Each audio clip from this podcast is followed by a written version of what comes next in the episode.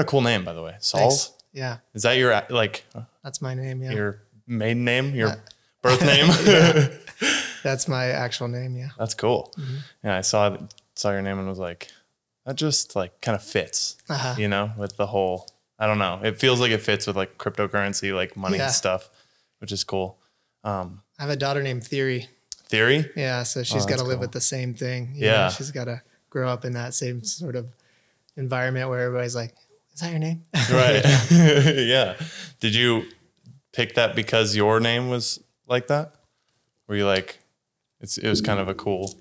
I don't know. I really struggled with baby names, you know, Mm-hmm. um, and you know, I just wanted her to be able to live a life where, you know, and this is only my opinion, obviously, but she would be in a classroom and she would be the only one named that. So, like, you know, there's names are so common. hmm I just wanted to give her the opportunity to to not have to experience that. Right. That's just why Yeah. that was important to me. I don't know. You know, Uh, I don't know if you've ever read the book Freakonomics. Mm-mm. There's actually a whole segment in that book about names and how uh, they could work against you. You know, so I actually did something that could actually, um, you know, be or it could inhibit her in some ways. You know, in life. Uh, the the example used in that book was specifically about job applications Uh-huh. and just like sending in your resume and someone's going through all these resumes, you know, and like what a name says about that person, right? And so, um, th- you know, in that way, someone could say, "Oh, this is awesome," and I think like millennials, Gen Z, you know, people that are going to be in those roles in the future would love seeing a name like that, and Mhm. might it make them it might intrigue them to to make the phone call to set up an interview. Right. I think in yesteryear it might have worked against her, but I think she's timed properly with Yeah. a name like that. No, I, I agree. That's a it's a cool name. Mm-hmm. I I had a I mean my name's Devon. Mhm. I've only met like two people Mhm. in my whole life that had the same name, and they with I've that spelling. I've only met one with the same spelling. Oh, I'm okay, sure, I mean. I've seen others, Yeah. but in person I've only ever met one that with the same spelling. The other ones have been D E V I N. hmm totally. Um, so that was pretty cool. Like not having to like Mhm. have like a Josh or a Right. which like nothing against those names. It's just Yeah. really common. But um, yeah. So let's get back to before I got your water. Um, how did you get into cryptocurrencies and blockchain and stuff like that? Hmm. Um, well, I want to preface the entire conversation by Yeah. just saying that, um, you know, these are my opinions and Mhm. Certainly not advice, especially not financial advice. Yeah. Um, and, you know, that's just, you know, what I say. And it, this is on a podcast. It's, it's very much specifically for entertainment purposes only. Yep.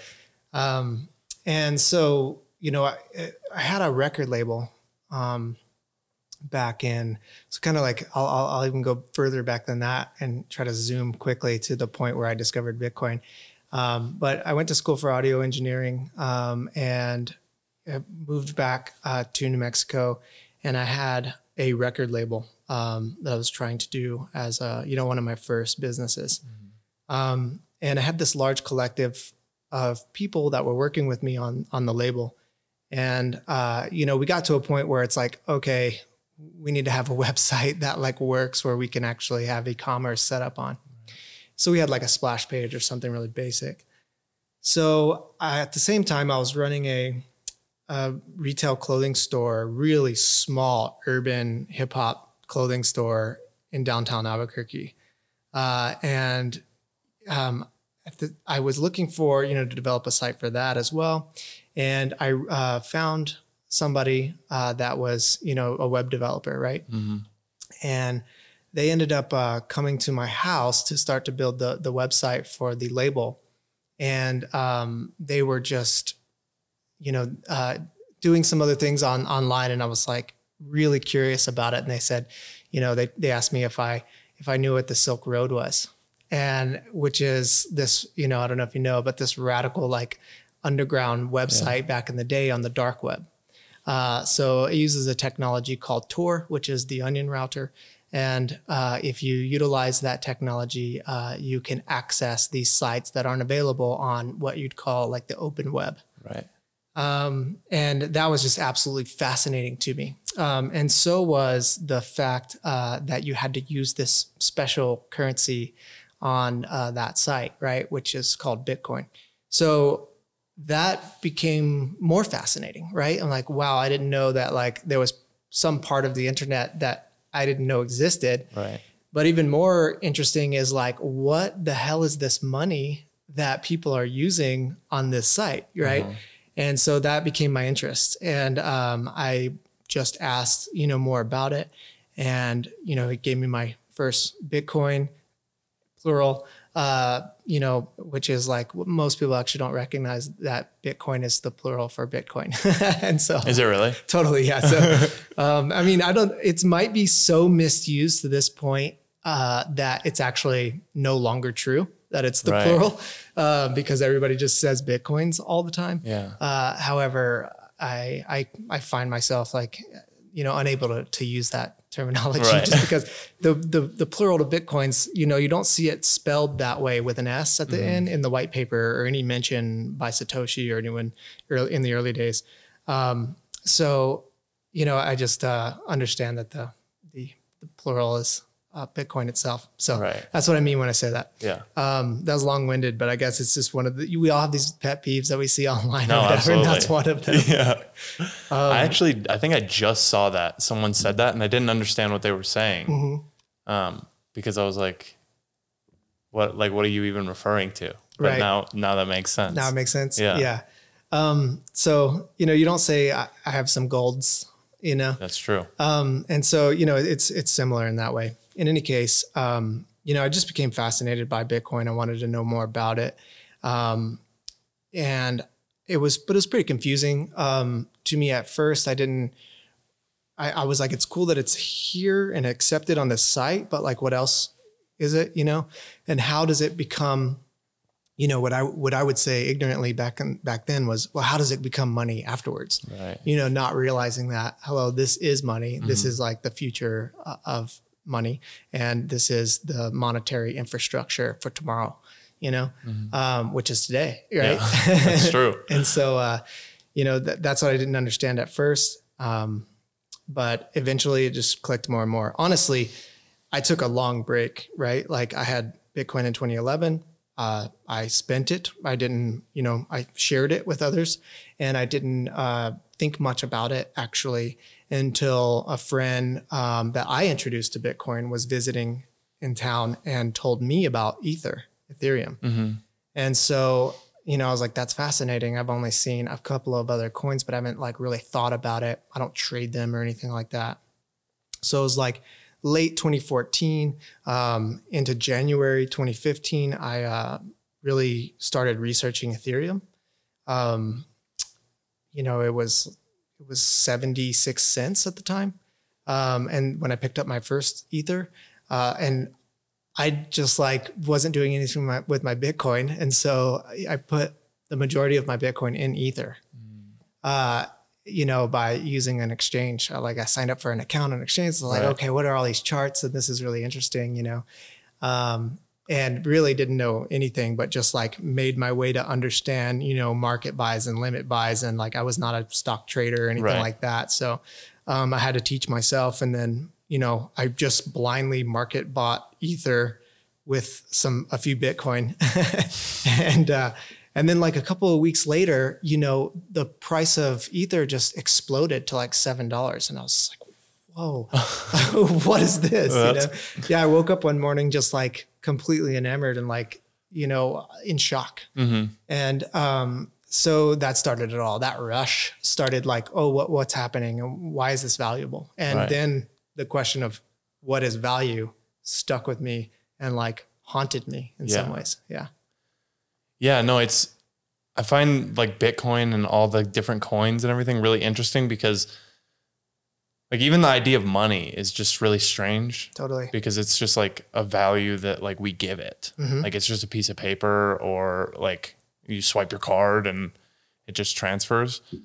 Um, so it's been confusing for me to understand that transition to Bitcoin, which I'm sure you had at the beginning too, where you were like uh, not really understanding the value side of the currency, maybe. Um, like I have Bitcoin right now um, because I, like a few months ago, I was doing some research into it and um, I've just been like looking into stocks and all this kinds of stuff. I invested in Tesla a year ago Nice. um, and have just been trying to figure out like where to store money that isn't going to lose the value of it. Totally. Um, so, but it still just doesn't make sense to me. Mhm. Like, I don't see right now how this transitions into like the currency of the future. Like, obviously, there's a path for it. Tesla just opened up, like, you can buy a car with it now, which is um, crazy to me. But like, I don't see because it's such like a, I see it more as like a hold asset um, rather than like I don't see myself spending it. So I don't know when we get to the point where you're like, okay, now let's start trading this stuff Totally. um, because it's it just seems like it's too valuable at least right now. Yeah, I've thought about this a ton, and I've also thought about uh, the best way to kind of explain this. Um, and I I really have not found that perfect analogy yet. But essentially, it's this. So maybe one of your listeners can chime in and say, "That sounds exactly like this," you know. Right. But you know, Bitcoin essentially is rolling along, and we are uh, investing in it, but we don't really feel like spending it, right? Because it rapidly appreciates against the dollar, uh, typically over time. And so, I mean, not even typically, always over time thus far, right? And so that's all the data we have is Bitcoin only goes up. And you might say, well, I heard about Bitcoin in 2017 and went down a lot. You know, well, sure, you heard about it at the very top of uh, essentially a bubble in the market. Um, but uh, go back, you know, from when Bitcoin was fractions of a penny, you know, and like that sort of experience, you know, um, and all the way to, you know, today, even every single market cycle, you know, yeah, sure, there's a dip, but never back to the previous all time high before it. Right. And so we've only ever gone up, really, if you were, if you have a whole uh, uh, time horizon of, you know, more than two years. And so um, certainly when you look at it that way, you don't really want to spend it. I totally understand that. So essentially what I was getting at is Bitcoin's rolling along. We're like investing in it. And it is what we call Bitcoin, 100 million Satoshis is what a Bitcoin breaks down to. So uh, it's divisible to the 100 millionth, right? And so Bitcoin rolls along Oh, is that why until we don't talk about Bitcoin the way that we talk about Bitcoin anymore. And we start talking about sats or Satoshis. So, you know, Oh, how much does something cost in the future? A few sats or whatever amount of sats and not 0.00001 you know bitcoin for this appliance or whatever.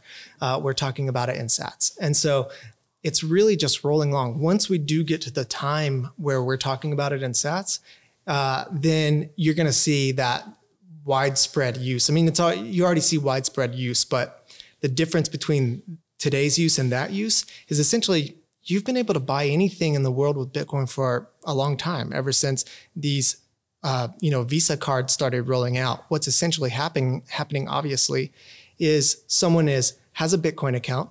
It's tied to a Visa card, and you spend the money on that card uh, at the shop or at wherever you are, and it's a debit against your Bitcoin account, which is liquidated at a market rate right then and there, and transferred to U.S. dollars to the merchant.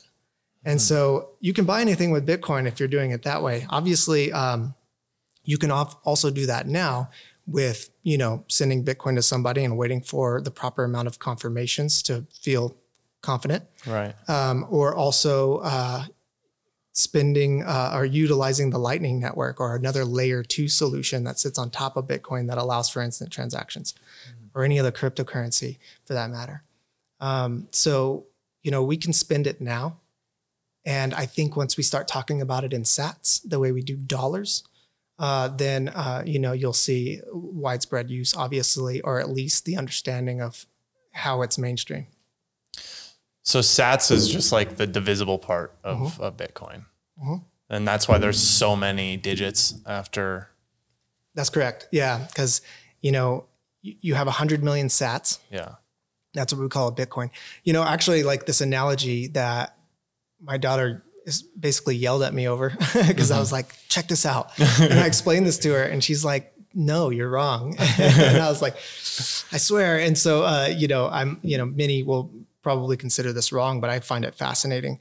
The fact that to me, Satoshi's, the Satoshi to Bitcoin is similar to photography to video. So I was like, there's no such thing as Bitcoin. Actually, there's only Satoshis. And what we call Oh, Bitcoin is only simply a con- collection of 100 million Satoshis. Right. And so the analogy was that there's no such thing as video. Yeah. There is only photography in sequence. Yeah. There's just photo sequences. Exactly. Yeah. And so when you think about it that way, you know, Bitcoin's the same way. We just Right. call it something once we see it collected. That's that's really interesting. I never thought of even video in that way. Really, I mean, Yeah. I have a little bit because I've played around with video for a long time, but Mm-hmm. I've never thought of it in that mm-hmm. direct way. Some videographer right now is like, you're an idiot because yeah, it's not the same, you know, and, and like, and they might, they're right, I'm sure in some ways, but to me, it makes know. a lot I of mean, sense. no, I think that you're completely on it because, like, even from the beginning, it was Yeah. just like different frames that you mm-hmm. had to exactly. make and process. And even today, like, I am a videographer, I do videography work as well. And that's exactly what it is. Like, Yeah. you're just working. Like, if you want to get slow motion, you need 120 or more of those frames, or 60 or more of those frames to get slow motion. Right. And if you want like a cinematic, you do 24 frames. And you can imagine being in an old cinema where you're hearing the click, click, click, click, click, and the different frames going by in the Mm-hmm. Yeah. projector. And the totality of those frames is the movie. yeah. And so the totality of 100 million Satoshis is the Bitcoin, right? So right now, the market cap for Bitcoin just went over One trillion. Mm-hmm. One trillion for the first time ever, and I think it dipped back below it right now. We But don't talk about that. Just kidding. I know all my friends are texting me all these hilarious things like, uh, like Bitcoin and Trill, like Netflix and Chill. Oh, yeah. like all this stuff. It's like it's getting pretty silly. yeah, I um, I've I've been seeing some stuff about like the volatility of it, like new investors into it. Like Mm-hmm. it's just recently, I think, become so easily accessible. Mm-hmm. Like with all the apps and everything, like Coinbase and um, Gemini and those different types of apps, I suppose, Totally. make it easier to access. Yeah. Um, I mean, back in 2011, I'm sure it was really difficult to access. Oh my god. Oh, yeah, you have no idea. Yeah. and then like if you you had like a like a long password, Mm-hmm. if you lost if you forgot it or lost it, no access. Mm, yes, in some ways. I mean there are there are I just saw some stories because the Bitcoin prices started shooting up Mm-hmm. Yeah. that like there are people that have like 200 million dollars in Bitcoin that they can't access, That's true. which is like I would have rather not invested. well, there's always the chance that um, you you figure it out, right? I suppose.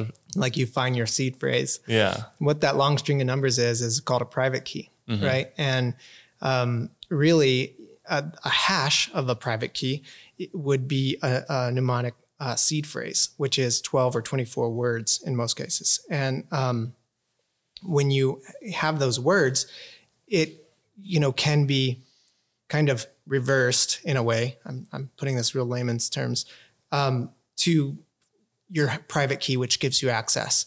And really, what that access is, is actually the ability to spend, and that's it. And so there's a public key, private key pairing, uh, which makes up any wallet, right? Um, and you can actually have many, many public keys, right? Um, and one private key to access, you know, them. And so, you know, if you lose that private key or you didn't ha- write down the the seed phrase, you know, uh, then uh, you're not going to be able to access or spend that coin. Of course, you can know the public key and view the amount of Bitcoin that are that's in that wallet, but there's no way to spin them.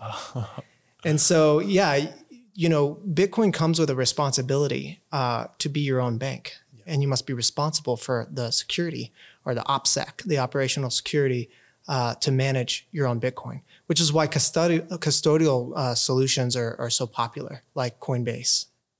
What do you think of those? Because I've seen, I mean, there's tons of apps now that Mm-hmm. let you do it, but I've seen there's a lot of different, like, it's not as, I guess it's like other apps where there's better ones than others. Sure. I mean, Elon Musk just tweeted at someone, they're like, your app sucks. and it was like a free wallet or something Oh, like yeah. that.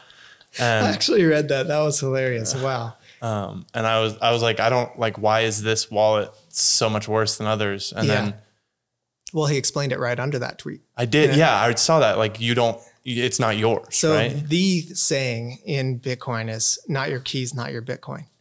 Uh, because if you don't have your own private keys, meaning you're using a custodial solution, then you don't really own that Bitcoin. Uh, you own an IOU for that Bitcoin, right? And so that's exactly what Coinbase is. Now, Brian Armstrong from Coinbase would argue, you know, against the point that uh, and say, you know, your Bitcoin is your Bitcoin no matter what, and all this. But the fact of the matter is, um, you can't move it without uh, asking Coinbase to do so. And and and if something happened, you know, with with Coinbase, which I'm not suggesting something would, right. you know, I think they're extremely secure.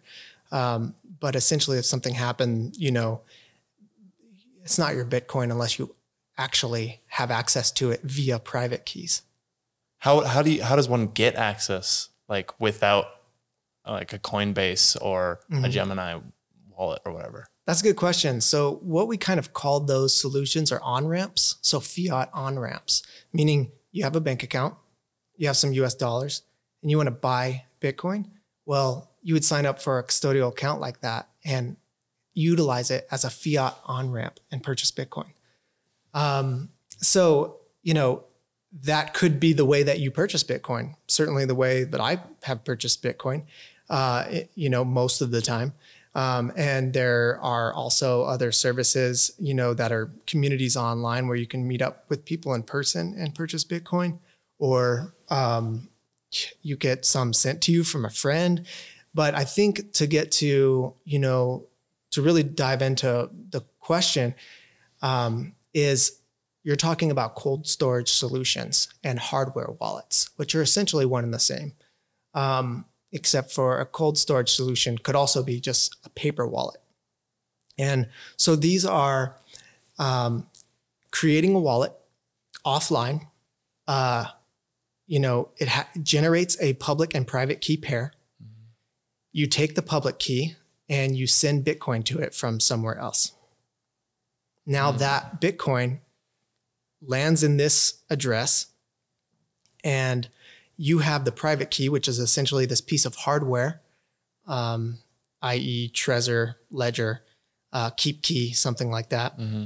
And uh, what these hardware devices are doing is actually holding your private keys. So when you want to send Bitcoin from that address, you load it up on your computer and you plug in the hardware wallet that acts as the private key that signs the transaction and allows it to take place. Without that key or that hardware wallet, it doesn't happen. However, you could light that key on fire and your Bitcoin is still safe. Granted, you wrote down the seed phrase or have a backup of the private key. Wow, that's uh that's really intensive. Right. So hence custodial solutions Yeah. like Coinbase Make it much easier for, for most, yes. For me. I, I would for, never. for almost anyone. I would never do that. Yeah. I mean, I don't know. I think you would. I think most people you would have to like. There would have to be one person that you know that Mm-hmm. like had done that Mhm. for you to even think about doing it.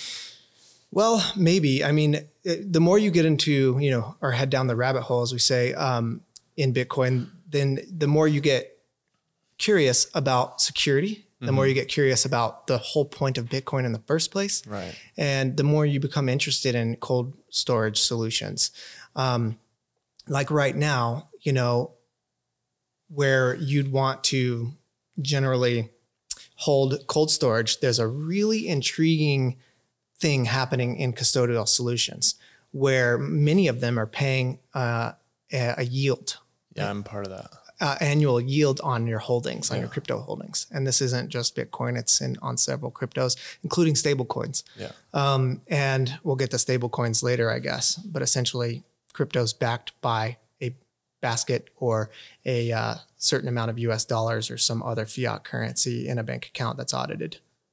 In most cases, the audited part. Um, in any case, uh, so you know it's intriguing because you're like, do I leave my crypto or my Bitcoin in this case in cold storage, or do I move it over to one of these solutions and earn 6.5%, percent you mm-hmm. know, paid out in the native asset of the chain, which in this case is Bitcoin. Yeah. So, you know, that, that becomes really, really interesting. Um, most of these companies that are offering yield utilize a company like BitGo or uh, Bitcoin Suisse or something that is um, a kind of what we like you could kind of think of it as Fort Knox. Okay. Like some sort of crypto solution that's air gapped and, you know, literally like in a cave, you know, where it's like, you know, these things are offline and highly secure, right? Um, and, you know, they have what's called a hot wallet. So that acts as, okay, someone wants to move Bitcoin uh, out of um, or utilize it in an exchange or something where the majority or bulk of crypto is held in cold storage, like in a in a secured vault, uh, so to speak. Um, and you know the hot wallet allows for certain transactions of a certain volume, but if you want to withdraw, you're really like utilizing the vault, which can take some time, right? Right. And so those are really high um, security options. Uh, of course, you can do the same thing at your house paper wallet or writing down the seed phrase and stashing it in various areas or something, right. you know? And granted, you could put those things together in sequence, those words, you have access to your Bitcoin no matter what, even if you lit your cold wallet solution on fire. That's, yeah, that's crazy. Uh, that's a lot to try and, um, I don't know, just thinking about that because like the way that we operate with money now is so like it's frictionless. Right. Like there's nothing, mm-hmm. there's no problems. Yeah. You just like I can transfer money from my savings account to my checking account mm-hmm. in 10 seconds. Um, totally. Um, through my wallet. So trying to think of having to store these codes in various places so that no one can access it yeah. and then having to do that mm-hmm. seems like um, a lot of trouble. And I'll agree with you that the vast majority of people won't do it that way. Yeah. Um, but more and more they will, right? Uh, so as as we move along and people get more into Bitcoin, there will be some amount that many people will be interested in holding in cold storage long term. Yeah. Or utilizing a service like Casa, um, which is by several people, one of which is Jameson Lopp. Uh, check him out at lopp.net. That's L-O-P-P.net. Uh, incredibly intelligent, um, very interested in OPSEC and, um, you know, old school Bitcoiner, you know, early. Mm-hmm. And, um, you know, I think has been a huge net positive to the space. And they have this multi signature solution. So many people might do this for long term, like family wealth storage, right. which is utilize a service like Casa. Um, and they are one signature. Let's say you have three signatures in a, in a multi sig, and they are one signature. Uh, your one signature, and you know, uh, your you know significant other is another signature, right? So if something happens to one of you, two signatures is all it takes to make a transaction happen. So you and your significant other could make the transaction happen, or if one of you, you know, um, suddenly passed um, or wasn't didn't have access, the significant other could work with the custodial, uh, or not the custodial, but the other multi-sig in this case to sign a transaction to move Bitcoin around. Otherwise, it's long-term storage. So that's a really safe solution. But obviously, for now, the vast majority of people are going to use a custodial solution like Coinbase, like Voyager, um, any of these, you know, exchanges or apps. Um, although I don't really recommend you use lose or use, um, let's say, leave a lot of cryptocurrency on exchanges, um, just because you know they can be exploited. Right. Do you use like the um, the earn part of the those wallets? I mean, where you just store them and then they earn you interest on them? Definitely, yeah. yeah. I mean, uh, you know, especially with other cryptos, mm-hmm. right? Um, so, you know, a few years back, I had a proof of stake company, which is like, what what is that? Um, but essentially, where we created a corporation and we wanted to offer exposure to cryptocurrencies for average investment investors by just, um, you know, having being able to buy our, our common stock, you know, but what our assets as a company was 100% crypto. And so um, these cryptos were, um, essentially held in a node, a computer or a Mhm. wallet connected to the network that because we were staking a certain amount of cryptos uh, allowed us to uh, further stabilize or support the network that they were on. So sometimes making decisions on that network with voting power, and sometimes um, just helping to verify transactions and the legis- legitimacy of the network itself um, by utilizing a consensus mechanism called proof of stake. So um, we're kind of jumping now, but essentially, um, Bitcoin operates on a consensus mechanism called proof of work, which utilizes what we call mining rigs. Yeah. Uh, so compute power to uh, legitimize the transactions taking place in the network by proving uh, that they solved a challenging algorithmic puzzle um, for up to solve a block. So where you get block and blockchain. Right. That's yeah. That's interesting. Um, Yeah, I'm thinking like we could go down any of these different holes, yeah, there's holes. so much on any of these. Yeah. Um, but I, I'd like to talk about blockchain a little bit because I think blockchain is really interesting, and there's Yeah. been a lot of talk about. I mean, I've heard.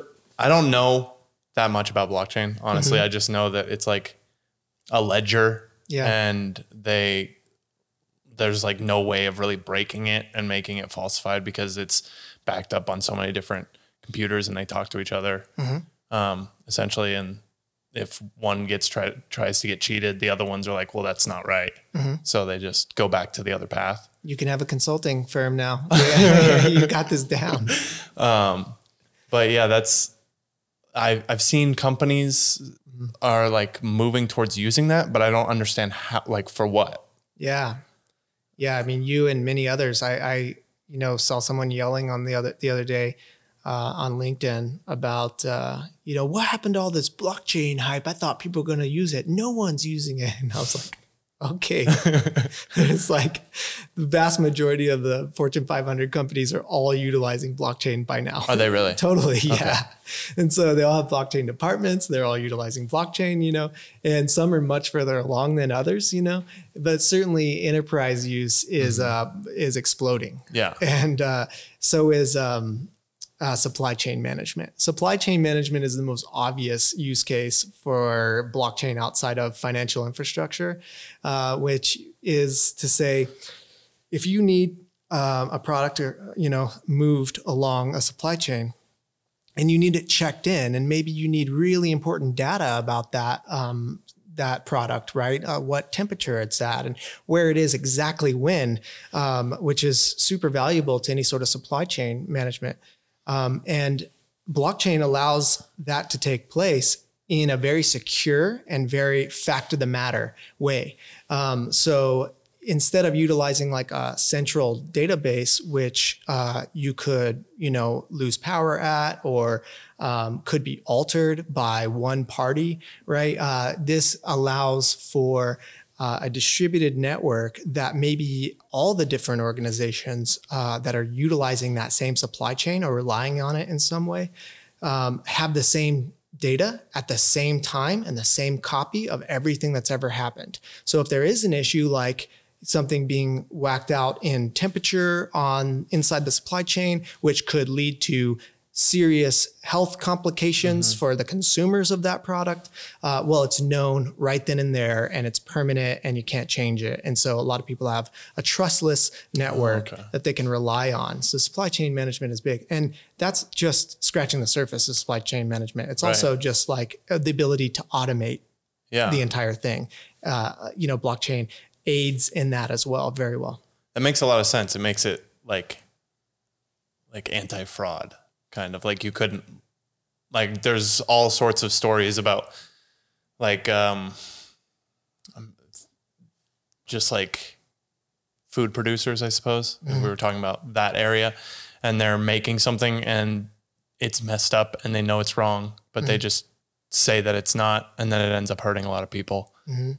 Something like blockchain wouldn't allow for Right. that manipulation. Certainly, um, unless you know it's a private blockchain and it's uh, you know at least it would be immutable uh, in some ways.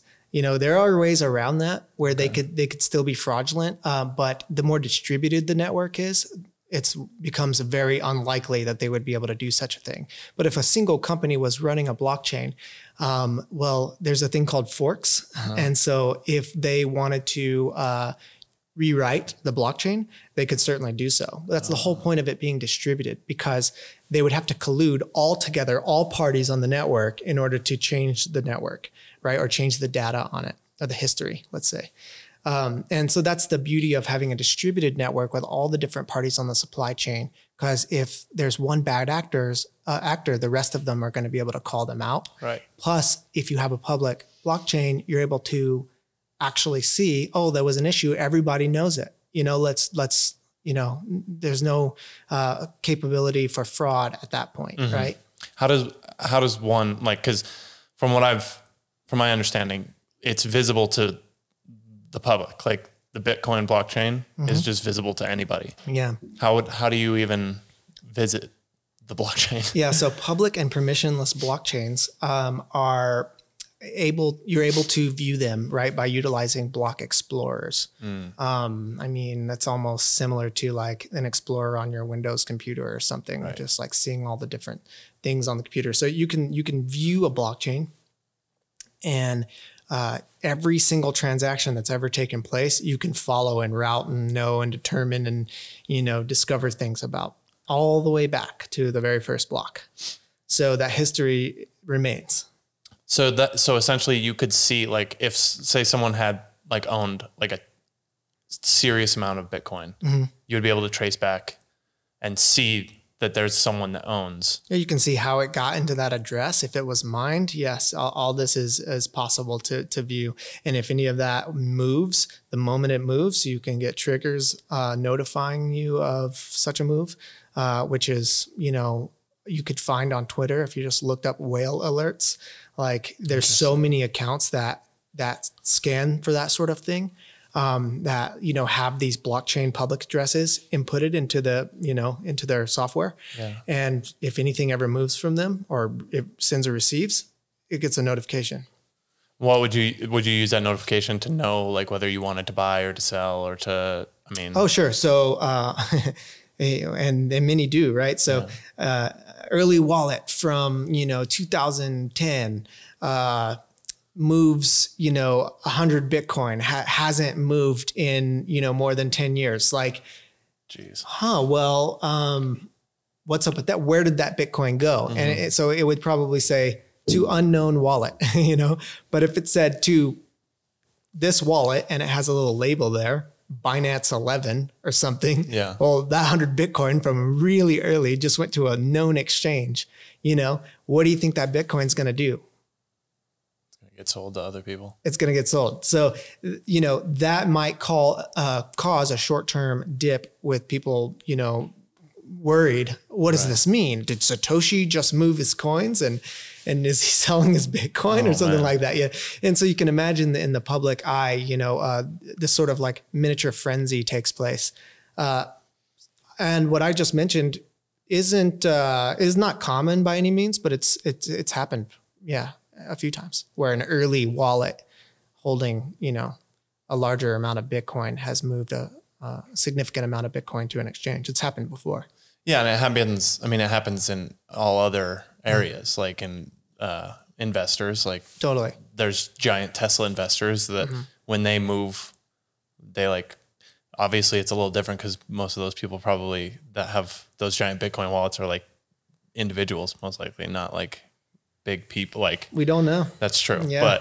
But um, but like these other ones are like known. They're like this is um, Ark Invest, and they have this stake, and but they're selling this much of their stake. Maybe it's just a rebalancing thing, but everyone freaks out because.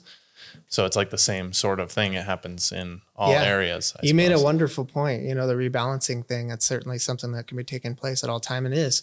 Um, you know, I think the difference between the first scenario and then the ARK Invest scenario would be, you know, one's a really early wallet. So like people speculate on who that is Mhm. and why would they be selling, that sort of thing. Um, you know, and so with someone like ARK Invest, their transactions are fairly new, you know? Mhm. So I I think Yeah. changes things. So the so Satoshi is the everyone speculates that he's the creator. Is that who they speculate is the creator? Because no one knows for sure, right? Well, I mean, what we do know as a fact is Satoshi Nakamoto is the creator of Bitcoin, right? Whether what we don't know is who, what, how, you know, Satoshi uh, is, and you know, w- if they're a group of people, if they're Oh, a right, male or yes. female, if they are an entire government, like we have no idea. And so, um, you know, I've always speculated um, that it was a single person. Um, that or maybe like three people that are you know specifically a few people um, that had been working on similar sorts of things before bitcoin was created. And it's funny the timing of this podcast is so interesting because essentially this morning i learned about an anonymous account on twitter that essentially was uh, all the posts are by a bot or what what seems to be just a bot posting, kind of scraping the internet, um, and then finding a certain word, in this case gold, and then tweeting about it. Um, and it's speculated as of this morning, or at least I learned of it this morning, um, that uh, this is an anonymous account of Satoshi Nakamoto. And the reason why this is, is because in January um, of 2009,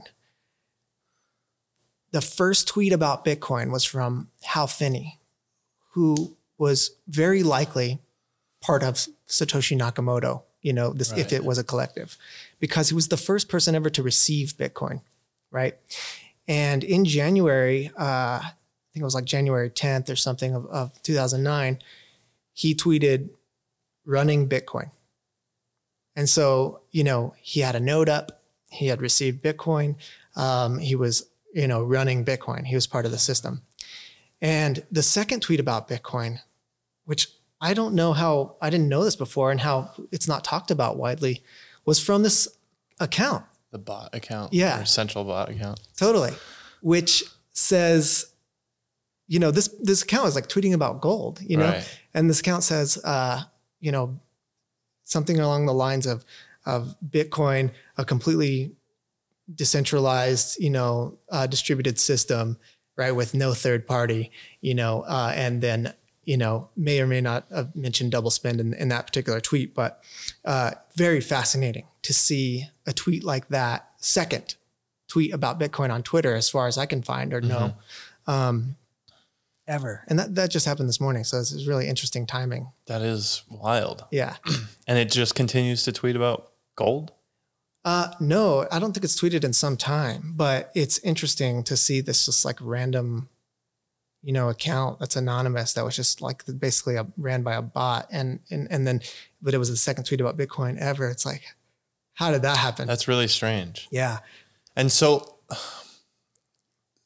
And for So- any for any treasure hunters out there, one of the tweets after that was something about if you know if you know where oranges are in the sky in Winter Garden, Florida, a treasure is to be found. And so that that has a lot of people, I think, flocking to gosh. Florida right now. when was that? Was that on the same account? Yeah, same account, just a little while later. Oh man. I know it's fascinating. And that was like the second the like a long time ago though, huh? That Um, tweet? that tweet's a long time ago, yeah. Oh, jeez. But you know, that doesn't mean it was found or anything. Right. So this Satoshi Nakamoto, right? That's his name, right? Or its name. Um, yeah. They created like this decentralized currency, and no one knows who they are. hmm He, she, it. Mhm. But it's like it was like the first of its kind. Like the it's there's only a set number of bitcoins That's true. in existence, and there's Yeah. still some that have been that haven't been mined yet, right? That's correct. There's like 18 million currently. million total. In total, there's 21 million. Uh, it's actually a fraction, uh, you know, off of that. But in any case, um, for simplicity, 21 million Bitcoin in the code, and uh, they're mined. And the the final, you know, every four years approximately, um, the halving takes place, which is the block reward. So in a blockchain, each block, so roughly every 10 minutes in Bitcoin's blockchain, once the puzzle is solved by the miners, all the transactions in that block are legitimized and the block attaches it, a, no, a new block attaches itself, right? The miner attaches a new block to the chain. In that block is what's called a Coinbase reward or a miner's reward, right? And so that's where Coinbase, the company, gets its name from right? Uh, so in the Coinbase transaction of the next block, the um, a, a certain amount of Bitcoin, so the block reward within this halving, is uh, sent to the miner, right? And that's why they're mining in the first place and exerting all of this compute power Right. and electricity cost to stand up the network and to verify the transactions in the blocks uh, in order for this incentive, which is the Coinbase transaction of any block, which is a block reward. And so they get paid in Bitcoin. Um, I think there's actually, you can't actually spend that Bitcoin for 100 blocks. Uh, but in any case, they get Is paid that it. for legitimacy reasons? You know, um, yeah, it's uh, you know, I guess it's just so you can't automatically do things to help with the the fact that uh, we need a, a few confirmations Yeah. because what could happen in any case and does uh, actually pretty often is a split or a soft fork. Um, and so the, the chain will fork if two different nodes are solved right around the same time and they are different transactions because the miners are compiling these transactions according to the miner, uh, according to the transaction fees. So lucrative, making for lucrative blocks, which is another incentive program. Um, you know, if two blocks are essentially done at around the same, right at the same time, um, the, the, the blockchain can actually split and then miners will start mining on the chain that they think is correct, right? Oh. And the chain that is correct is the longest chain. Right. And so eventually the the the majority of the miners, the chain that they're mining is the correct chain. It Right. just they just they make it so. And it's automatically happens. It's not like a doesn't necessarily take any sort of human interaction to make a chain do this. Oh, okay. And so this is just a natural progression. So if a chain splits, it's not the intention of miners. They don't want the chain to split. But if it happens, well, some of the transactions that took place in this shorter chain uh, are essentially null. And so if those chains are usually figured out in one to two blocks, right? And Right. so what we'd like to do when we receive a Bitcoin transaction is to say wait three blocks um, for three confirmations, right? Which is essentially about 30 minutes on the Bitcoin blockchain. Once that takes place, you can be sure that you can at least know that it takes a significant amount of effort to reverse those transactions. So significant that you can essentially say it's impossible. And so that's why you wait for some confirmations uh, on chain, which we can dive into later and how it's used this money if you need to wait 30 minutes and all that sort of stuff. There's there's uh, solutions to that. Right. Yeah. I was just thinking about that. That makes it kind of difficult to like just go buy something. Uh-huh. You'd have to wait around.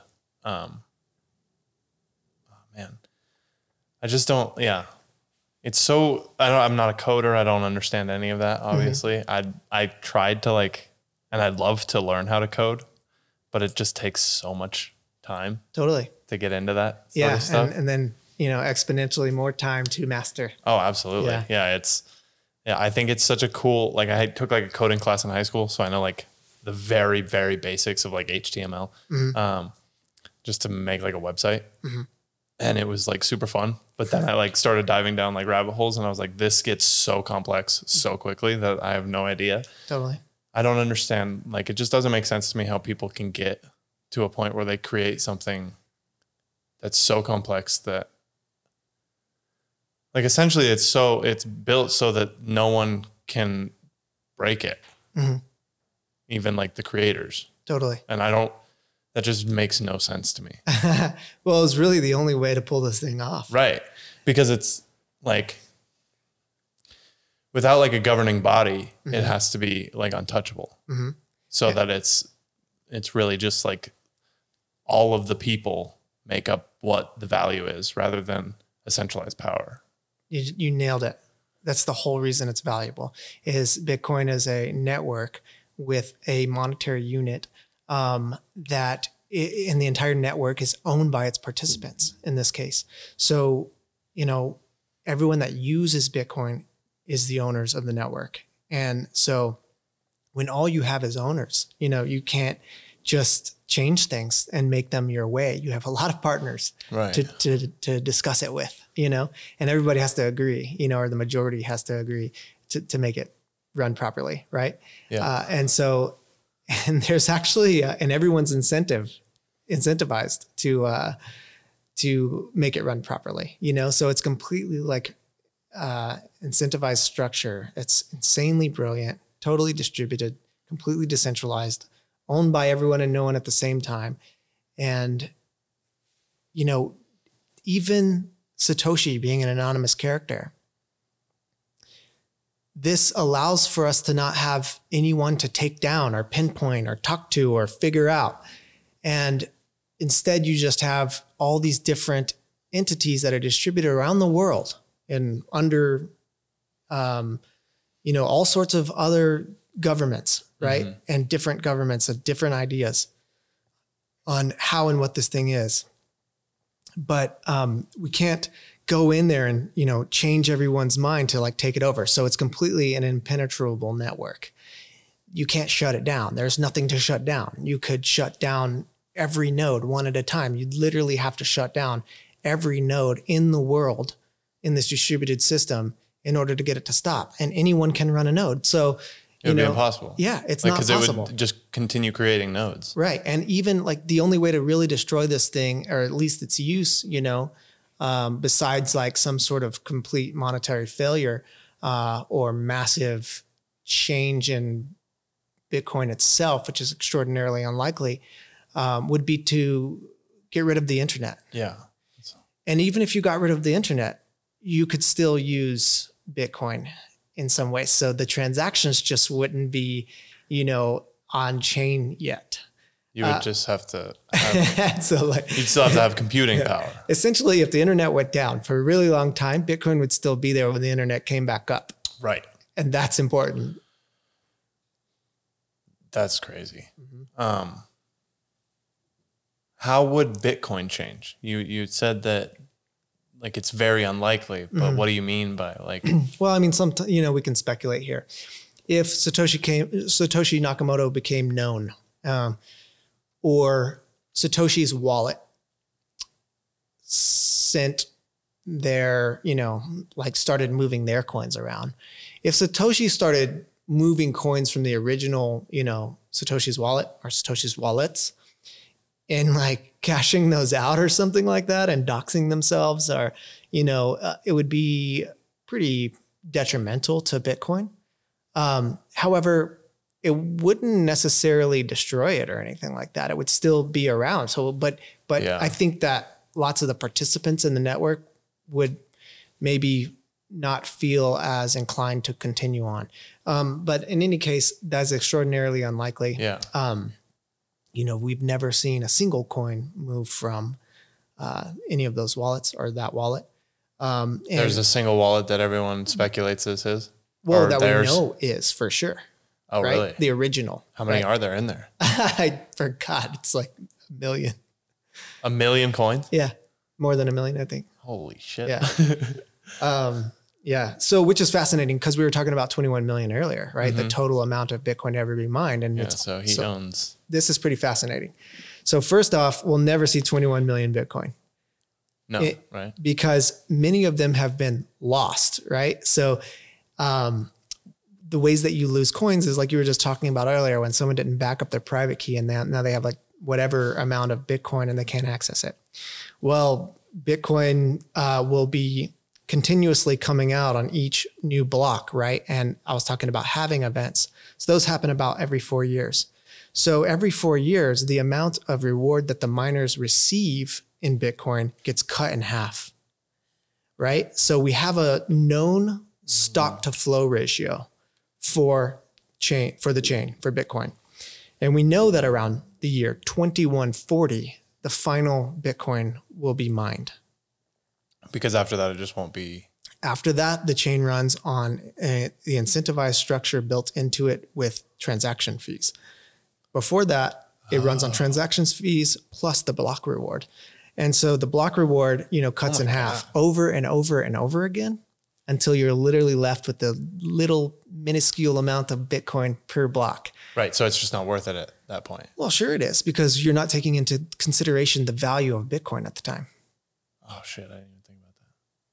So, oh my gosh, so this was all programmed in. Yes.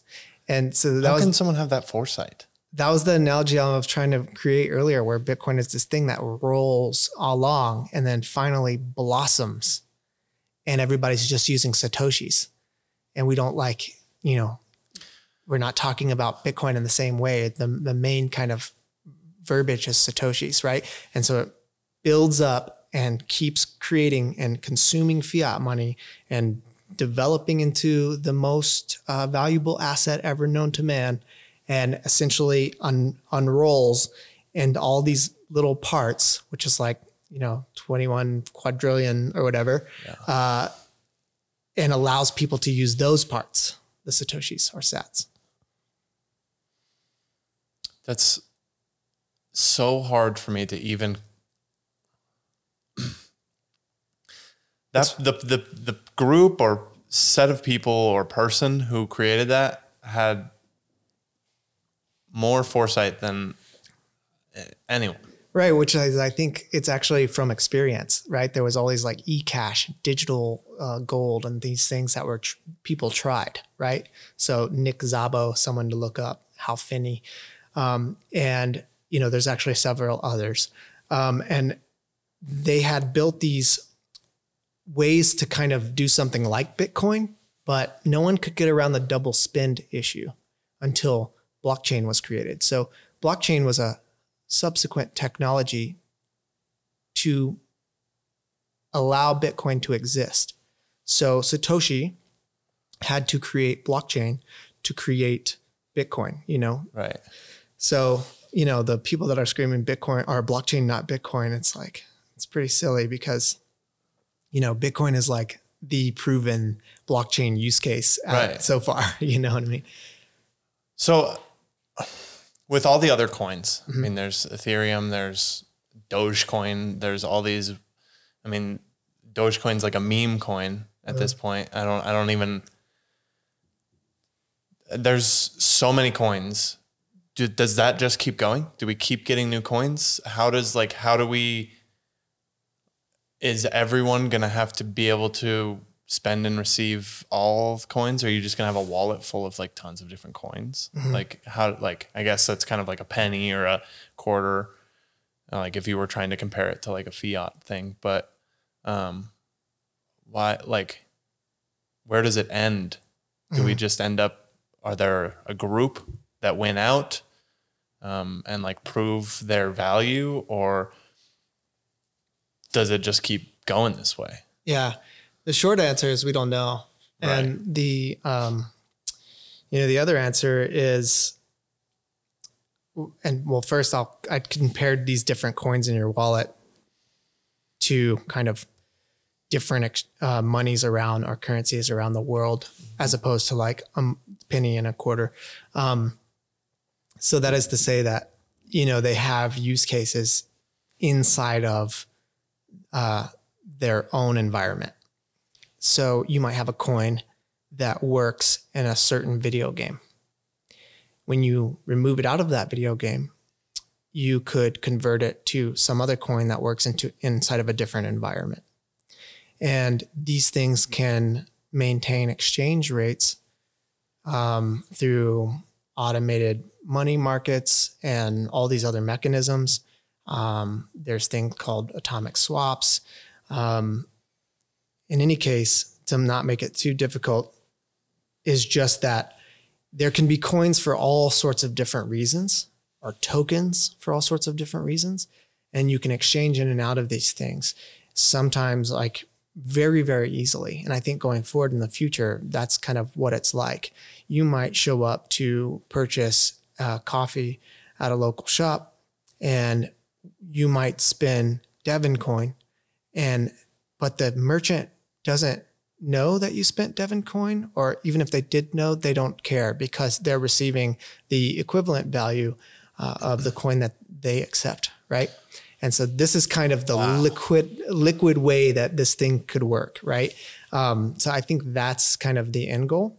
So anyone can have a token or currency or coin um, or NFT, a non fungible token, uh, to exchange value with anyone at any time in the future. So yes, wallets will have many different coins in them, and then really to not make it too expensive for the listeners, I would say that some coins will certainly win out over others. And, yeah. and, as a matter of fact, over the years, we've certainly seen, I'd probably say 95 plus percent of all cryptocurrencies kind of go off into obscurity, which you, you'll never hear about again.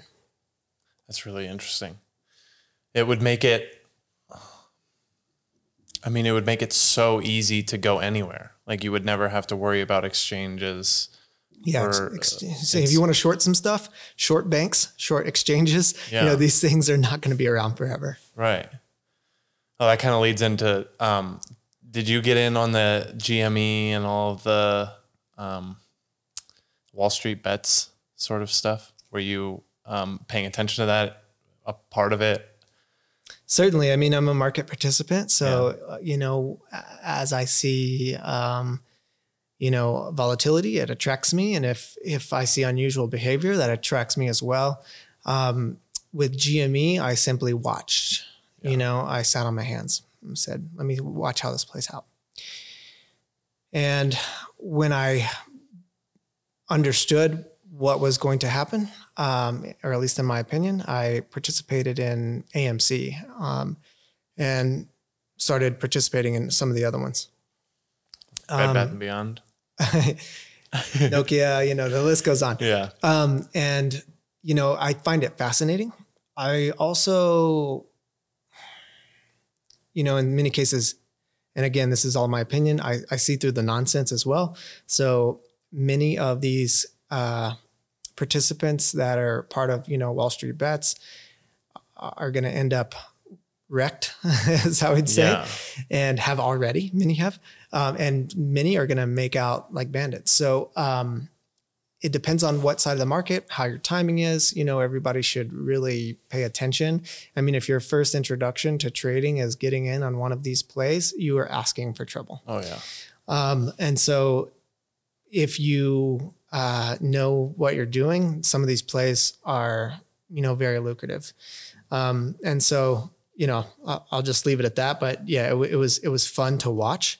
I think overall, their intention is super interesting. Hey, this this stock is is ridiculously shorted. It's shorted so much that they actually have a larger short position than equity of the company even exists. how is that even possible? Well, we've made it possible. How is it legal? Is the question. Right. And so, you know, I love the intention of Wall Street Bets in this case to to do this, um, but at the same time, when you are going against a hedge fund with massive shorts out to prove a point, know that all the many other uh, market participants are going to come in on the other side of that trade. They're going to make money on the way up when they notice what you're doing. And then they're going to get, they're going to pile in new shorts on the very top. Yeah. And they're going to make the money on the way down too. And so, really, you think you're hurting venture capital funds? You're not. You're making them additional yeah. money. They're just, they know how to read the market. Totally. And, and so they know, easily. oh, you just pump this thing, whatever hundreds of a percent. Like, obviously we're going to short this thing with margin. Right. You know, and so and for a company that obviously doesn't have that value. Right. Like totally. all of those companies yeah. are on their way out. Yeah. and and also what's ridiculous is you know things like Robinhood stopping people from trading, you know. I mean it makes sense to Do you think in, that it was actually a liquidity problem? I mean, so if you understand Robinhood's business model, um, which I won't say I'm an expert in or anything, but I will say that um, they utilize some of these funds um, to uh, allow them to function in the market. And so, uh, what this does is they can do things like front running your trades. And so, if a large percent of people start putting a certain trade on, let's say, um, you know, long GME in this example, well, um, these other organizations that work with Robinhood can literally high frequency trade with you or against you at any moment. And they get seniority or they get uh, favored um, because they allow for this company to operate its business model. So we won't dive like extremely That's deep into that. interesting. Yeah. Yeah. it's radically interesting. It's also terrible. Like I Yeah. don't like Robinhood's business model. I also don't like the uh, you know way that they make money against the average retail investor. Um, it- it's pretty it's pretty sad. Um, it does it is cool that they made investing in equities specifically um, so easy for people. I mean, I use it. It's a great launch pad to like understand what's going on here. Right. However, um, most users just need to do more homework, right? Yeah. And kind of like get into other, you know, brokerages, I think. And What figure that out. brokerages? Well, I mean, obviously. yeah, we can talk about all sorts of stuff like with, you know, just financial automation Yeah. and, you know, things that you should do kind of to protect your wealth and build wealth and generate wealth in the first place. I think one of the most important things, you know, this isn't exactly the answer to the question, but one of the most important things I've learned is own hard assets and borrow against them. That is the way to generate wealth. Uh, and obviously, there's all of these like side Lego parts that Mhm. connect to that that allow you to generate wealth uh, as well and have additional streams of income. Uh, but you know, ha- owning hard assets and borrowing against them is a tried and true method. So you believe in debt? I believe in cheap money, you know, and utilizing debt intelligently. Absolutely. Okay. Uh, I don't believe in blindly carrying debt month to month Mhm. and being, uh, you know, what you'd call a debt slave. Yeah. Uh, I certainly don't believe in that. Um, but you know, there's many cases where we've seen debt be used in intelligent ways to uh, generate additional wealth. You know, yeah. so, uh, I mean, really simple example.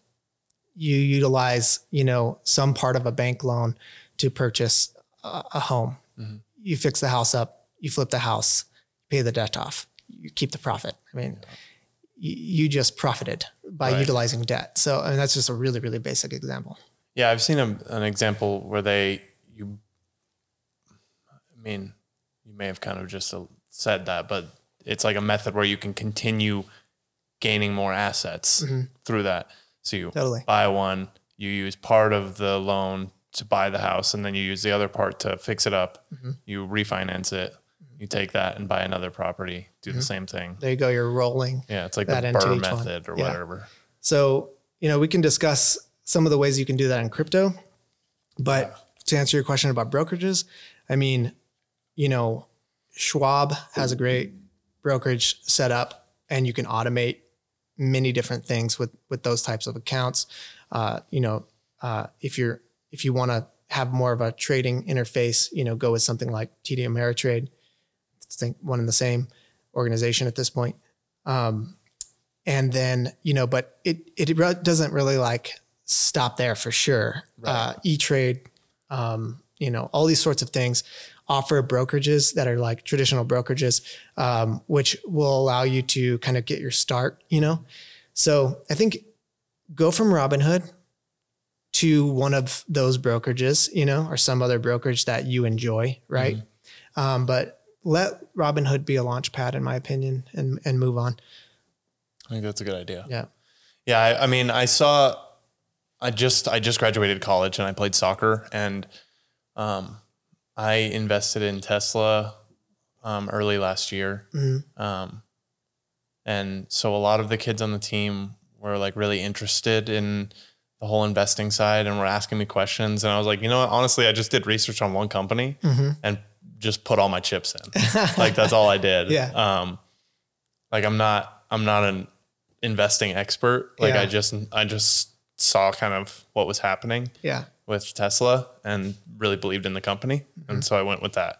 Um, but like I had a friend reach out to me when all the GME stuff was going on. And he was like, Have you seen what's going on with Robinhood? Like, are you removing, are you selling all your stuff? And I'm like, I'm definitely not selling my Tesla, but um, I wasn't too worried about Robinhood, like, and their ability to stay a company.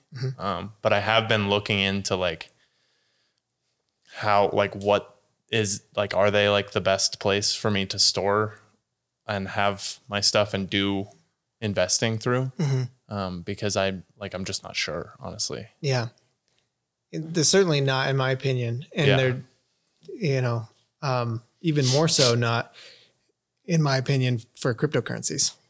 I didn't know you could buy cryptocurrency through there. Well, you know, you can buy IOUs for cryptocurrencies in there.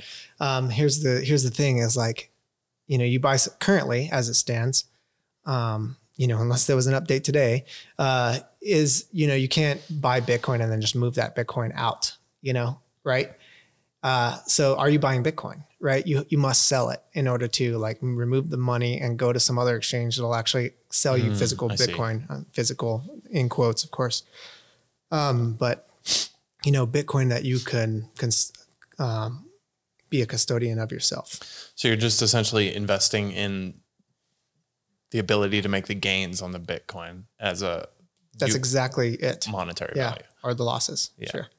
Um, that's interesting. So like eh, with other wallets, like I had a Gemini wallet, I moved all of my stuff to BlockFi um, to do the interest thing because they didn't have it on Gemini or whatever. Um, but like with those, are you able to like take the actual bitcoins and like take them and have them yourself, or like you said, they're the custodians, but are you able to like remove them or no?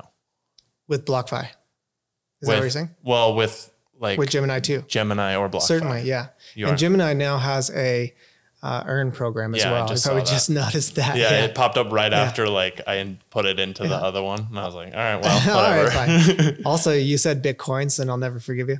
I'm just kidding. Mm. Damn it! after that long-winded discussion, Um, so no, I'm kidding. Um, but yeah, you can you can certainly remove your Bitcoin from Gemini, Coinbase, Voyager, BlockFi, any of these, which is why Robinhood is just so ridiculous, you know, because you can't. Uh, and even in, when Square first launched uh, their Bitcoin program, you you couldn't remove it either. Uh, but then you know you can now actually. And my, so you know I'm a huge Jack Dorsey fan. I love that Square has made that available for people. You know, um, their fees are ridiculous. So just know that they make a lot of money off fees when you're purchasing and selling Bitcoin on there.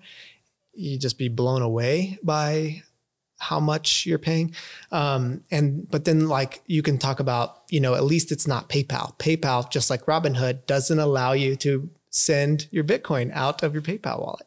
So yeah, they they allow you to, you know, a- apparently uh, hold Bitcoin in their wallet um, or in PayPal. What's interesting there is that they have all of these merchants around the world that you can spend your Bitcoin with, Right. right? So talk about, you know, what can you buy with Bitcoin? Well, it's like literally anything with that Visa card option I was telling you about, or with your PayPal account, you know. So it, it's um it's becoming easier and easier in that regard. yeah, and I mean, I, I just like, honestly, I, I think I listened to um, a Peter Schiff book about um, just markets and like because I was looking into all this, I was really interested in the 2008 crash, and um, I just I think that the government is really poor at doing a lot of what they do. Totally. Um, so I was interested in listening to his um, stuff on that, and I don't believe that he's a proponent for um, cryptocurrencies at all. You would Um, be right. Yeah, and I'm pretty sure he was like even in his book, he was like, I don't advise this. Right. But I like I just was like it. I mean, it makes sense. Mm-hmm. Like Bitcoin, uh, cryptocurrencies kind of just make sense, making a universal thing that's like untouchable. There's no central power, Mm-hmm. um, and that was like the main thing that he was arguing in his book was that the government was terrible at like taking care of money. Mhm. So why wouldn't you just make it so that everybody like has to do it together? Yeah. I don't I didn't understand why he didn't like I'm glad you're confused as well. yeah. Peter Schiff is the most hardcore Bitcoiner that exists. He just doesn't realize it yet. Right. And it's so absurd. And it is hilarious to watch his son, his own son, like dunk on him on Twitter, you know, like talking about dad. like, oh my god. you just said this about Bitcoin and Bitcoin just did this. Like, what are you talking about? Right. Uh, and it, it's super funny to watch. It's wild to see Peter Schiff tweet more about Bitcoin than he does about gold, you know? Right. Uh, and it's just like everything that you appreciate gold for is built inside of Bitcoin.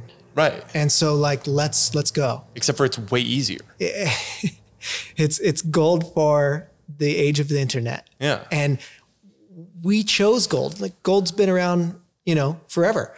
And we've essentially known gold for 5,000 years, for maybe 2,500 years. We've used it um, as a store of value.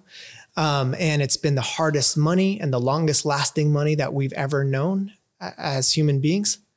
And, you know, societies that have crumbled were societies, you know, I'd say great societies that eventually crumbled happened because they left a gold standard at some point. And as soon as that took place, society eventually unravels. We did that here in America in the 1970s under Nixon. And so there is an argument to say that we are unraveling. We're, pr- we're approaching it. right. There's multiple arguments Totally. for the unraveling and printing, society. you know, 33% of all the uh, um, US dollars in the last like year and a half. I was just about to come talk to you about Yeah, that. I mean, and after this next one, it's going to be 40%. it's insane. And, it, and so for you to say that, um, you know, inflation doesn't occur after an action like that uh, is just flat out wrong. yeah. And, you know, it's certainly the way that societies can collapse. And so, you know, you want to move into a deflationary asset. So it's like Bitcoin came around at a time where it was the most relevant uh, and, and we needed it the most. And it's really like a savior for monetary systems. That makes you think about the, like, the, the creators of Bitcoin. Mm-hmm. Um, I like how you're sold as multiple people. Yeah, I don't, I just don't know. You know, Yeah. I, I no, I love it because people take it in different ways. I love it. It Um, had to have been multiple people, I think. Yeah. Yeah, no, that's that's what I'm thinking. It's so complex, but I guess if you, because I was thinking they have such great foresight, Uh-huh. but I guess if they just looked back in the past and thought about it as a gold asset, like you just described, Mm. but for the internet, Mm. they could foresee pretty much the same situation as gold. Like mining gold nowadays Mm. is like it's, you can still make money on it, but it's like I feel like a lot of people are going to end up losing money if you go out trying to find gold. Right. And um like the the division of it and how it got turned into different parts like you were talking about satoshis Mhm. um like the gold bar was more expensive you could trade it in for other things to um whatever but i guess like if you modeled the bitcoin Mhm. after gold essentially you would come up with what we have now for bitcoin Totally. which is really interesting to like maybe they understood that like leaving the gold standard creates that like lapse in like judgment Mhm. for the people in charge of running the money Mhm. um, because once you leave the gold standard you think that you can just print as much money as you can Right. And you Um, do? yeah um, and so he was like well there's a problem here Yeah. or them um and they just were like this'll this'll fix it Yeah. Not only do you think you can print as much money as you can, but you have to in order to keep it going. You have to keep printing money in order to keep it going. So inflation has to occur in that Yeah. type of society. at like 2% or something like that or in it's been 2% for us on average for a Yeah, while What's that average now? Yeah. i know now it's like yeah. And so, you know, people always say, well, what backs Bitcoin? And the, well, the short answer to that is math. And, um, you know, but my response is typically, well, what backs gold? And the best answer to that is 5,000 years is what backs gold, Right. which is a phenomenal answer, except for what, you know, really is the answer. the correct answer is the stock to flow ratio of gold. That's actually what makes it valuable. The fact that we know that there is this hard asset that we pull from the earth or in maybe some amount of years, meteors, Yeah. um, is known currently at a certain rate. So we know exactly the stock to flow ratio of gold. We know that it's going to come on to or into society at a certain rate, right? Which allows us to know that and hold on to it and have confidence that it's going to appreciate because um, it's it's never going to flow into society at such a fast pace that it causes the an inflation Right. of the of the asset. And so that's really what backs gold as the stock to flow model, stock flow ratio. So you want a low Yes, stock to flow. that's correct. Okay. And known stock to flow Right. is important. So what happens? I mean, right. So what you're saying is we don't know the stock to flow for like the U.S. dollar because they're just willy nilly kind of. Well, certainly. I mean, we we we have known it before, and it changes, Yeah. and so that makes it you know not a desirable asset to hold long term. Um, therefore, you know, Bitcoin has a known stock to flow ratio that it's actually harder than gold's. It's it's lower than gold's. And it pro- approaches zero. Exactly. And then becomes infinitely lower, Right. you know? And so, uh, you know, we know that. And so it's a deflationary asset. And so it is a great long term hold, in my opinion, right? Um, it's, you know, already proven itself in 12 short years that it's the most, you know, valuable asset and quickest to catch on that we've ever seen. Um, you know, so it just doesn't compare to tulip mania and things like that. Those arguments are so tired and outdated. You know, uh, really, we should be talking about like quantum computing and e- encryption and and that sort of thing over over like tired arguments like tulip mania and things. Right. So with quantum computing, Mm-hmm. you brought up quantum computing and that just because the the computing power of a quantum computer is far greater than what we have now. Mm-hmm. I mean, is there a point at which a quantum computer could end up breaking like the the Bitcoin Network. network? The answer is yes. Um, but the reason why it is very unlikely to happen is that the same technology can be applied to the Bitcoin network, right? So Bitcoin can be a quantum chain, Jesus. right? And so, you know, there's already many cryptos that are like coming out as quantum resistant and, and all these things, or, you know, post quantum chain, you know, that sort of thing.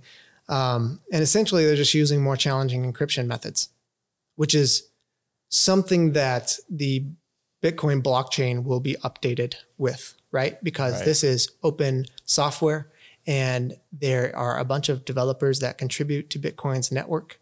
And as quantum computer, quantum computing comes uh, to be more prevalent, as will the implications of um, utilizing quantum computing in cryptocurrencies, especially in Bitcoin, and uh, in every other facet of your life that involves technology.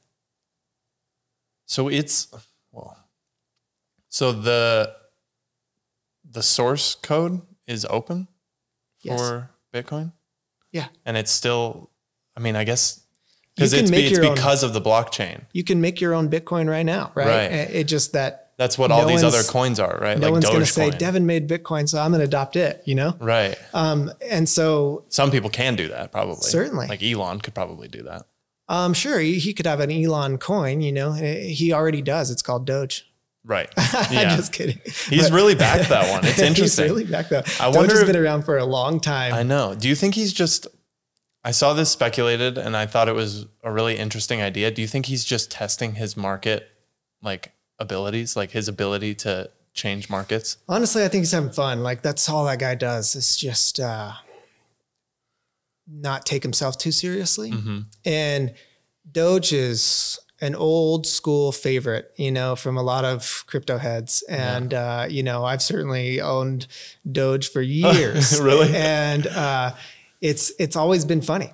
Yeah. And, you know, sometimes we'll joke about Doge, like when the, um, you know, big block sort of, well, this is a whole nother thing, but essentially, you know, the reason we have like Bitcoin Cash and Bitcoin SV and all of these other things, uh, or just from disagreements uh, in the community about what Bitcoin is supposed to be. But of course, Bitcoin moves so they on. would just make their own. Yeah, and, well, they fork the chain, and then they're like, "This is the real Bitcoin," and of course, it is not. And then it eventually fails. Um, and as we have seen now, that they were both Bitcoin Cash and Bitcoin SV in the top ten by market cap for some time.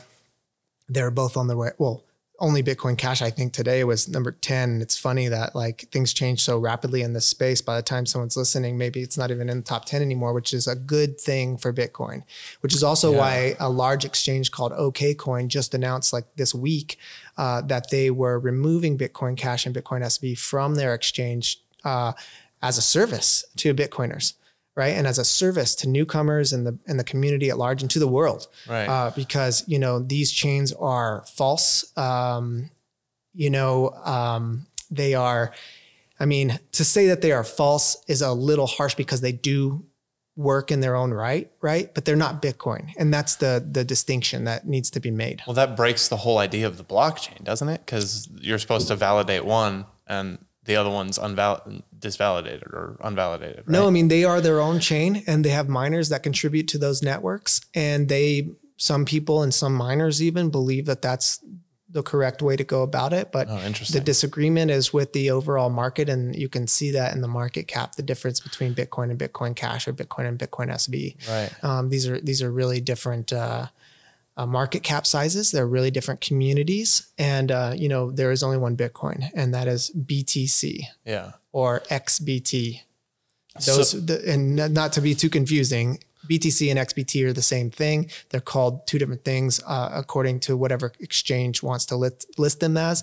And that's because the letter x in front of a ticker uh, signifies a currency.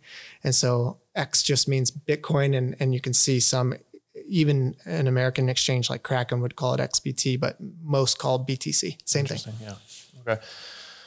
So when you, if you create your own coin, Mhm.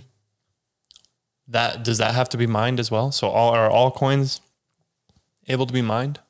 right so no No. So, well, when you say mined, that typically means that you're talking about a proof of work chain, uh, which is a consensus mechanism developed, you know, uh, with um, Bitcoin. I mean, it was actually around before Bitcoin proof of work was, uh, and Satoshi Nakamoto used proof of work uh, to make Bitcoin a reality, um, along with some other components. Um, and since then, there is another mechanism called proof of stake. There's actually numerous mechanisms, dozens and dozens, I'm sure. Um, and but the most two common proof of stake are the most two common consensus mechanisms are proof of work and proof of stake. So you can mine, and I put quotes around that because uh, by utilizing proof of stake, which is to say that you have staked some coins or equity in the chain, right? By holding the coins and staking them into a specific wallet and using that wallet to make decisions or back up the network. You are staking those coins. And typically, on most chains that use that mechanism, um, you're actually paid out an incentive for doing so. So it's like proof of work, except for you don't have to expend the same amount of energy. Oh, interesting. Mhm. Yeah, it's it's still like it's like the more I learn about it, the more confused. yes. You know, the more Yeah. because it's just like I know it could have gone many ways, I'm sure, in the conversation, you know, uh, and I, I'll just dive down certain paths and like yeah, pull my head up, you know, for air every once in a Oh, while and not realize, you know, that that maybe we went too far too fast or something. Um, but yeah, you're right. There's a there's a whole lot of information. It can easily make your head spin. The best way to do it is just take it one little nibble at a time Yeah. and start with someone really easy that that speaks to you. Uh, and I would fully recommend someone like Andreas Antonopoulos, uh, which hopefully you can put in the show notes. Okay. Yeah, definitely. That was yeah. I mean, there's still obviously so much more that we could talk about, Yeah. but um, it's it's been a long time. Um, I don't even how long have we been going? Hour and thirty minutes now. Um, but right before we go, um, I would like to ask you what you think. I City of Miami just adopted like Bitcoin into. You can get paid out in Bitcoin if you'd like. You can pay your taxes in Bitcoin. Mhm. I guess um, is what I've seen. Mhm.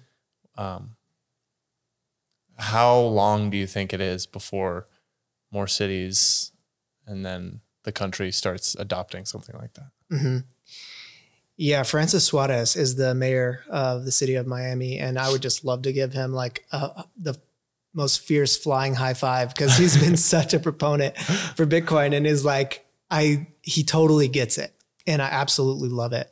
And one of uh, you know his goals with Miami is to create a you know I, or further uh, its stance as a tech hub, right? Uh, Miami. And so, you know, by one of the one of the ways he's done that is by really um, making it interesting to be there as a fintech company.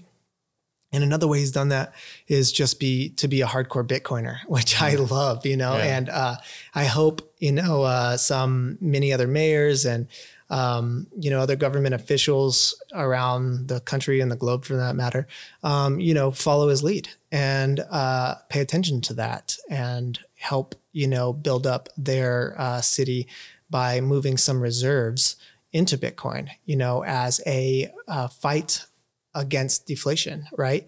Um, so if you want to keep yourself uh, more safe, you know, what Mayor Suarez and what uh, many others would suggest is to, um, you know, move some of your reserves into Bitcoin, whether you're a person or a business.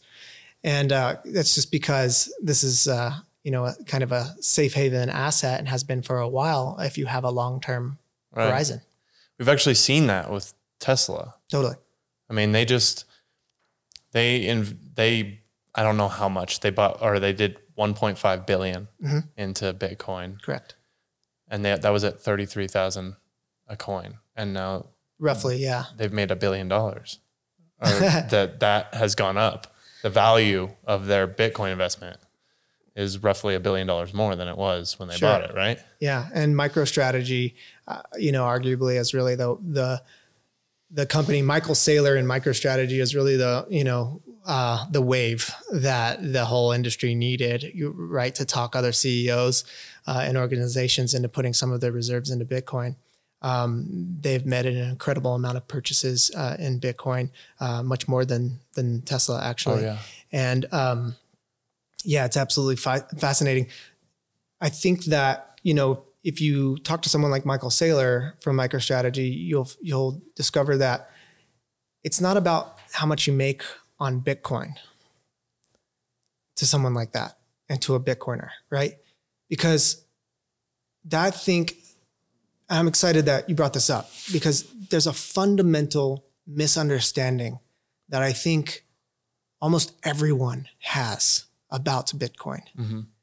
And that is Bitcoin isn't an investment Right. and has never meant to be an investment. Okay. Bitcoin is a new financial infrastructure for the age of the internet. And it is a distributed system that allows all of its participants to utilize it without a third party or without government or Federal Reserve control, right?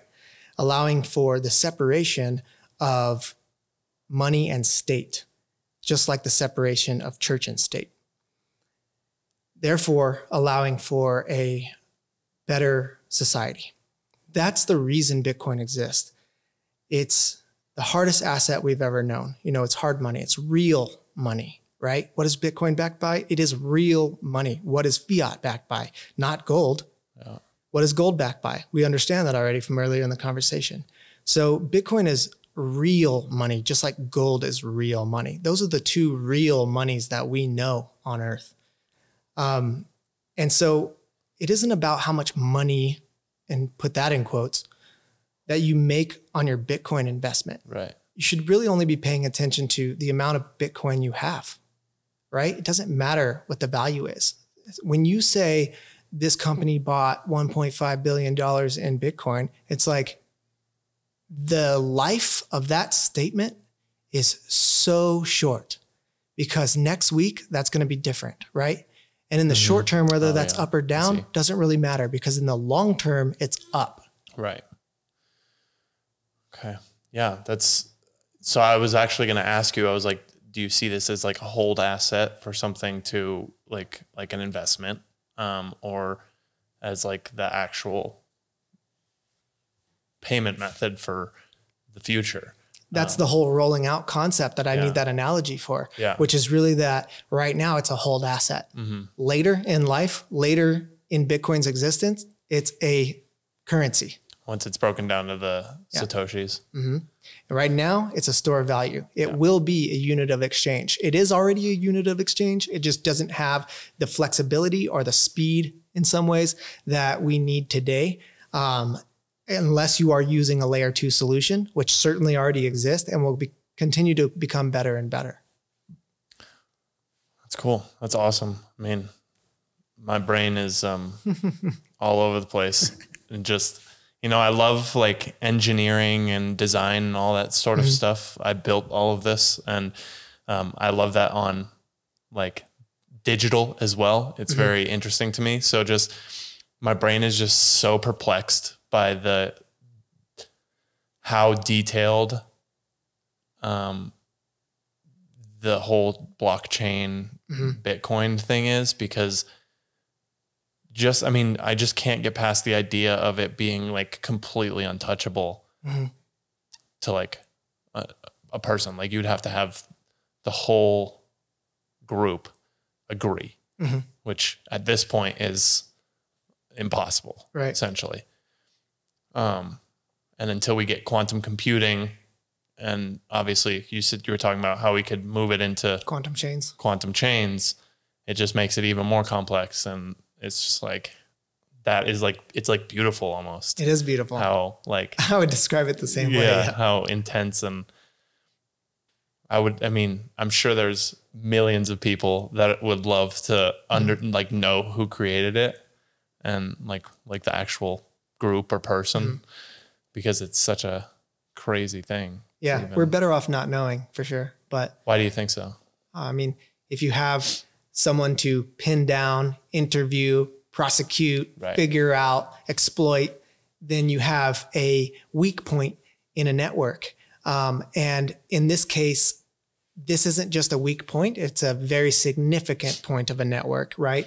However, again, even if we discovered who Satoshi Nakamoto is or are, um, we it's not like the network would go away or stop functioning properly. Right. Uh, but you know, I believe that Hal Finney was part of Satoshi Nakamoto, um, and he's no longer with us. Um, I think that the access to the Satoshi's wallet um, is uh, going to remain inaccessible forever. Interesting.